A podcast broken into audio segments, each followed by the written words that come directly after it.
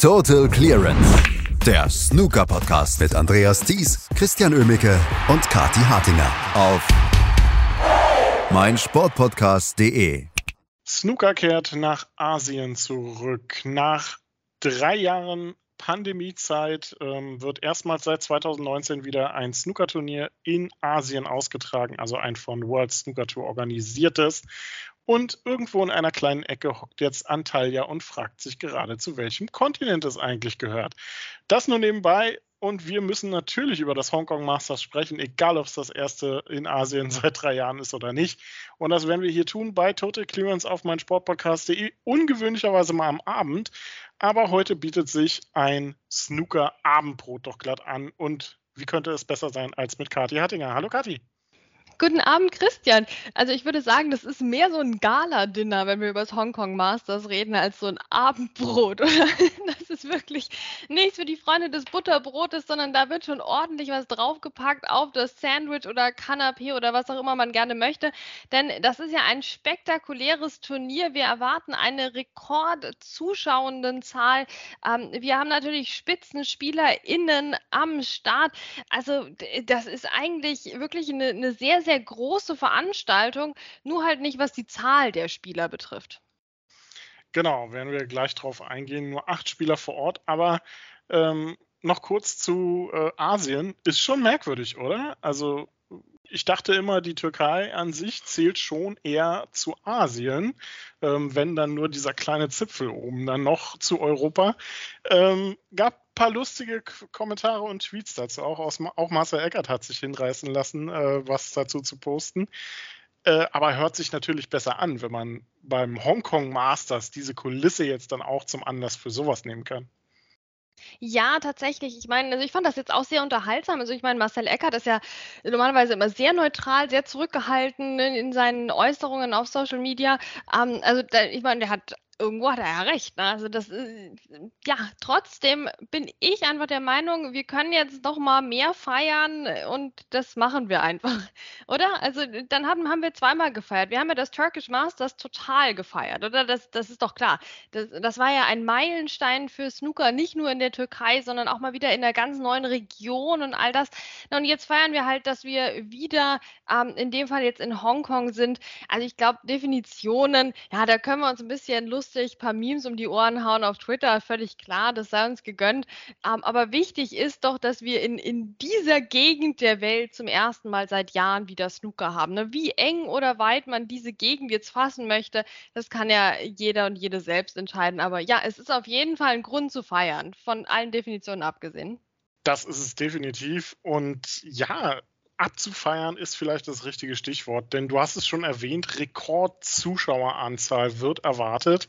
Der alte Rekord, witzigerweise am gleichen Ort aus äh, aufgestellt, also nicht im gleichen Austragungsort, aber im gleichen Land in Hongkong. Ähm, jetzt im Coliseum, äh, ich weiß nicht, ob ich das richtig asiatisch ausspreche, äh, Im Hongkong Kolosseum wird es bis zu 9000 Zuschauer geben. Die ersten Bilder und Videos aus dem Venue gab es auch schon. Also wirklich eine, eine fantastische Kulisse, sah wirklich auch sehr, sehr schön aus. Wobei ich mich frage, wie viel man dann tatsächlich vom Snookertisch noch sieht, wenn man gar ganz oben sitzt. Aber ich glaube, darum geht es wahrscheinlich gar nicht. Mm, und dann kam mir als zweiter Gedanke, wo ich das gesehen habe, Mensch, geil. Als zweiter Gedanke kam mir, ja, Gut, warum haben wir hier nur acht Spieler? Ja, gut, das, das, das fragen wir uns alle. Aber es ist ja schon mal ein guter Start. Ne? Und es ist, finde ich, eine gute Entscheidung, sich an diese großen Fernreisen langsam wieder ranzuwagen. Jetzt haben wir ja auch gesehen, selbst bei acht SpielerInnen ist es ja nicht gesagt, dass alle dann auch am Austragungsort ankommen und mitspielen dürfen. Ja, also es sind einfach komplizierte Zeiten noch und äh, von daher, warum nicht mit so einem Turnier starten mit, mit acht Leuten? Natürlich, wenn du mich fragst, Christian, ja, ich möchte natürlich, dass, dass, dass 9000 Leute David Grace beim Snookerspielen zuschauen, ja, oder Ben Wollaston. Ja? Also natürlich, aus meiner Sicht packen wir da 128 SpielerInnen rein. Völlig klar. Aber jetzt müssen wir uns mit acht begnügen. Deswegen bin ich auch ganz ehrlich, ich nehme das Turnier auch nicht sonderlich ernst. Das ne? ist natürlich kein, kein Ranking-Turnier, völlig klar. Aber auch sonst, ich weiß nicht, für mich ist das wirklich so ein, so ein bisschen ein Vergnügungs-Snooker-Wochenende. Ja, da, da guckst du halt mal zu, aber ja, wer da jetzt am Schluss gewinnt und so. Also da habe ich jetzt keine großen Eisen im Feuer. Also emotional bin ich nicht so dabei wie bei den anderen Turnieren, dadurch, dass das einfach für mich irgendwie so eine, eine größere Exhibition ist am Ende des Tages also für ein Vergnügungs-Snooker-Wochenende fehlt eigentlich Ryan Day bei diesem Turnier. Aber ähm, Ryan Day ist vielleicht auch ein ganz gutes Stichwort, denn der hat genauso viel Preisgeld für seinen Sieg bei den British Open letzte Woche bekommen, wie auch der Sieger hier in Hongkong bekommen wird. Acht Spieler sind dabei. Es ist vielleicht der erste Schritt, wieder Turniere in Fernost auszutragen. Ähm, es ist noch ein weiter Weg dahin, wieder zu dem Status vor der Pandemie zurückzukommen. Aber wir werden hier das Hongkong Masters als Einladungsturnier erleben. Viertelfinale, Halbfinale, Finale. Und du hast es schon so ein bisschen zwischen den Zeilen angedeutet. Ja, da hat sich heute am Draw dann auch noch mal ein bisschen was geändert, was sogar dafür gesorgt hat, dass der Spielplan noch mal geändert wurde. Zwei Matches miteinander getauscht wurden. Judd Trump und John Higgins zum Beispiel morgen bereits spielen werden statt übermorgen. Und jetzt gibt es in Wales einen ähm, manchmal nackt bei Pressekonferenzen auftretenden Spieler, der mal eben ganz schnell sein Köfferchen packen muss und zum Flughafen hetzen darf. Ja, genau, der gute Mark Williams, der darf jetzt mal schnell ans andere Ende der Welt fliegen, ja. Ähm, das ist natürlich auch eine ganz besondere Aufgabe. Und warum tut er das? Damit er da dann gegen Neil Robertson spielt.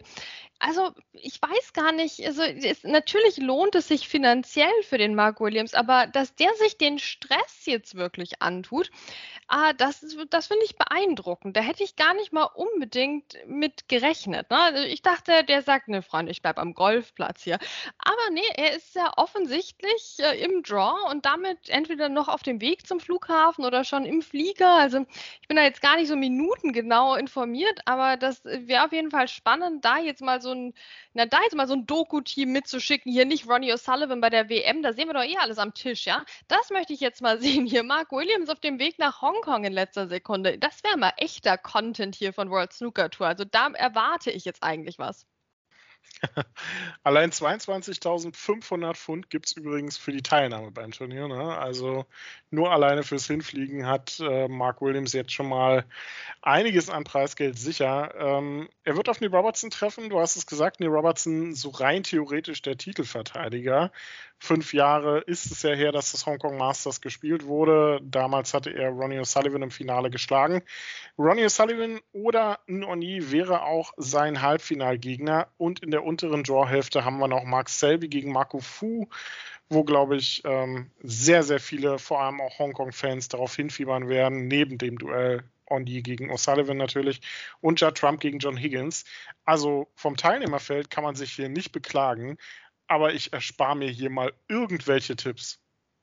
Ah ja, ich mache mal folgenden Tipp. Ja, Ronnie O'Sullivan gewinnt klar und ähm, macht dann nachher ein Interview, in dem er sagt, dass ein Ongyi besser spielt als zwei Drittel der Main Tour. Ja, also das ist meine einzige Vorhersage, die ich jetzt wage. Ähm, ansonsten, ja, ich meine, was ist das für ein Draw? Das macht schon Spaß, oder? Ich sage ja Vergnügungswochenende. Judd Trump gegen John Higgins, da wissen wir alle, das wird super. und dann haben wir noch Mark Selby gegen Marco Fu, mein absolutes Lieblings-Eleganz-Duell. Also besser geht's nicht, was die, was die Hochklasse Hochklassigkeit im, am Tisch stehen angeht. Also das ist was für absolute Genießer.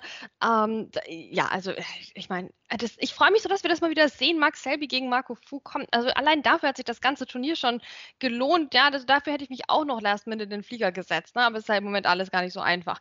Ähm, und dann eben Mark Williams gegen Neil Robertson. Ja, also da kann ja jetzt wirklich dann auch alles passieren.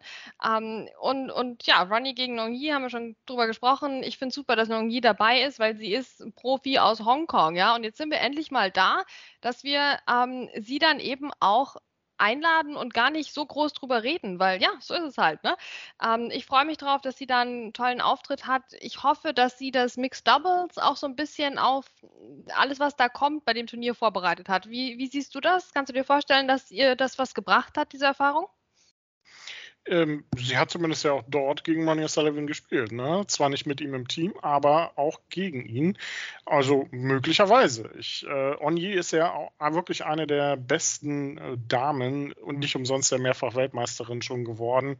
Also da ist ihr durchaus was zuzutrauen, zumal Ronnie Sullivan ja in dieser Saison jetzt noch nicht wirklich stark unterwegs war. Und das Heimpublikum wird sie natürlich auch anpeitschen bis zum ähm, bitteren Ende egal in welcher Form das Ende dann absolviert wird. Ja, ähm, was traust du Marco Fu zu gegen Max Selby? Auch schwierige Situation, ne? Ja, gut, leicht wird das nicht. Ne? Ähm, ich träume auf jeden Fall ein paar Century Breaks zu. Ich glaube, das wird ein sehr angenehm anzusehendes Match. Und trotzdem hoffe ich fast, ne, dass Mark Selby auch diese Form halten kann, die er letzte Woche angedeutet hat, wo wir alle gesagt haben, wow, Mark Selby hat Spaß, der ist zurück. Ich hoffe, dass er das über den langen Flug mitnehmen konnte ähm, und das jetzt richtig auch genießen kann. Also ich bin für ein Unentschieden bei dem Match äh, und werde einfach mal gucken, äh, was passieren wird. Vielleicht können wir da noch die Regeln ändern. Wenn wir jetzt den Draw so kurzfristig ändern, dann können wir das mit den Regeln vielleicht auch noch machen, dass die beiden Unentschieden spielen dürfen und beide weiterkommen. Nee, also ich glaube, da ist für beide nur Positives zu holen in dem Match. Und von daher gehe ich das mal gelassen an. Ähm, ja, also für mich das absolute Highlight. Und ich hoffe, dass wir Marco Fu wieder in der Form erleben, wie wir ihn auch schon jetzt die letzten Wochen wieder gesehen haben. Oder der ist ja auch auf dem, auf dem Weg wirklich zurück. Was haben wir für schöne Centuries schon gesehen von ihm? Und ich glaube, da werden noch mehr kommen. Es wäre ihm zu wünschen, denn Marco Fu hat der Main Tour wirklich so wirklich gefehlt die letzten zwei, äh, zweieinhalb Jahre. Also da ähm, ist wirklich ein richtig toller Snookerspieler und Mensch auf die Snookertour zurückgekehrt und wird gegen Max Selby im elegantesten Duell des Snookerjahres 2022 gegenübertreten. Viertelfinale wird gespielt äh, morgen und übermorgen. Es gibt jeweils ein Match um 7.30 Uhr und eins um 13 Uhr deutscher Zeit. Also früh aufstehen ist wieder angesagt. Am Samstag dann die beiden Halbfinals und am Sonntag das Finale. Ja, ähm, Preisgeld hatte ich schon erwähnt, 22.500 Pfund allein fürs Antreten, 35.000 dann fürs Halbfinale, 45.000 für den Finalisten, 100.000 für den Sieger. Die 22.500 Pfund sind knapp dreimal, also mehr als dreimal so viel, ähm, wie die Damenweltmeisterin aktuell bekommen hat. Also es wird der äh, auch der größte Zahltag in der Karriere von Onyi werden. Muss man sich mal auf der Zunge zergehen lassen, ne? Aber ist bei dem Turnier wahrscheinlich auch nicht so wichtig. Nee, also das ist ja das Schöne. Ne? Es, ist, es steht jetzt nicht so im Vordergrund, aber natürlich eine tolle Sache. Also ich gönne dir das von Herzen. Ähm, ne, wir reden ja über auch gerade einen Damen-Snookersport, wo nicht so viel Geld hinfließt. Ja, gerade aktuelle Diskussion auch mit Ronnie O'Sullivan, der sagt, ja, geben wir doch mal 5% ab und dann sagen alle, ja, mach du das doch bitte. Ähm, ne, es gibt ja auch genug äh, Profis auf, auf der regulären Main Tour, die jetzt nicht so viel verdienen, ja, und da verstehe ich auch, dass die sagen, also jetzt noch 5% abgeben an Damensnooker, das wird, das wird happig, ne? Ähm, äh, aber wir schweifen ab, ne? Also es ist auf jeden Fall ein sehr gut bezahltes Turnier, völlig klar im Vergleich zu auch anderen äh, kleineren Events, ne? aber es ist halt kein äh, Ranking-Titel, ne? Es zählt nicht für die Weltrangliste und das macht es jetzt für mich ehrlich gesagt auch eben, wie gesagt, so ein bisschen weniger attraktiv, weil wir, wir haben jetzt nicht wirklich die Chance jetzt hier auf einen Überraschungssieg, jetzt abgesehen von Ongyi.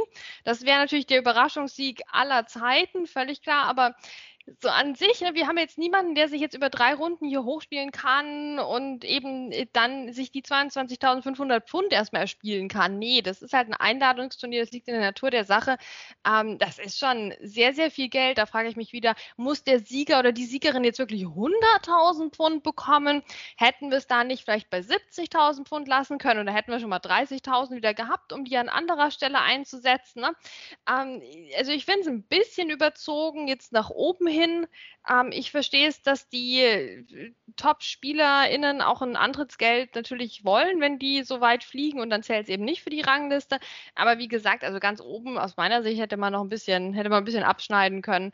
Aber gut, Hauptsache, die kriegen die, die Halle voll, ne, dass wir eine, eine super Stimmung haben. Ähm, und es gibt auch noch 10.000 Pfund fürs höchste Break. Also auch da wird es sich lohnen, dass wir vielleicht gleich nochmal ein Maximum Break sehen. Ja, von Marco Fu vielleicht oder von Oni, wer weiß. Wäre schön, ähm, egal was jetzt da an Preisgeld ausgeschüttet wird, es hätte locker für 8 bis 16 weitere Spieler gereicht. Egal, wir werden es genießen, das Hongkong Masters die nächsten vier Tage in Hongkong, wie der Name schon sagt, mit acht Spielern vor Ort. Gute Besserung an Zhao Tong an dieser Stelle.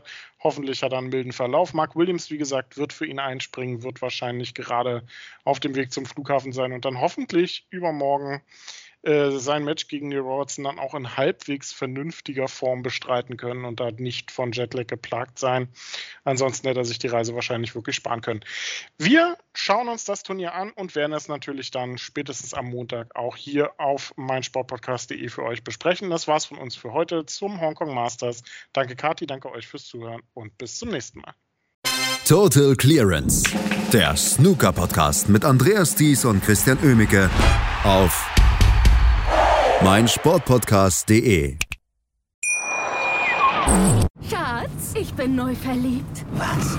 Da drüben. Das ist er. Aber das ist ein Auto. Ja, eben. Mit ihm habe ich alles richtig gemacht. Wunschauto einfach kaufen, verkaufen oder leasen. Bei Autoscout24. Alles richtig gemacht. Wie baut man eine harmonische Beziehung zu seinem Hund auf? Puh, gar nicht so leicht. Und deshalb frage ich nach, wie es anderen Hundeeltern gelingt, beziehungsweise wie die daran arbeiten.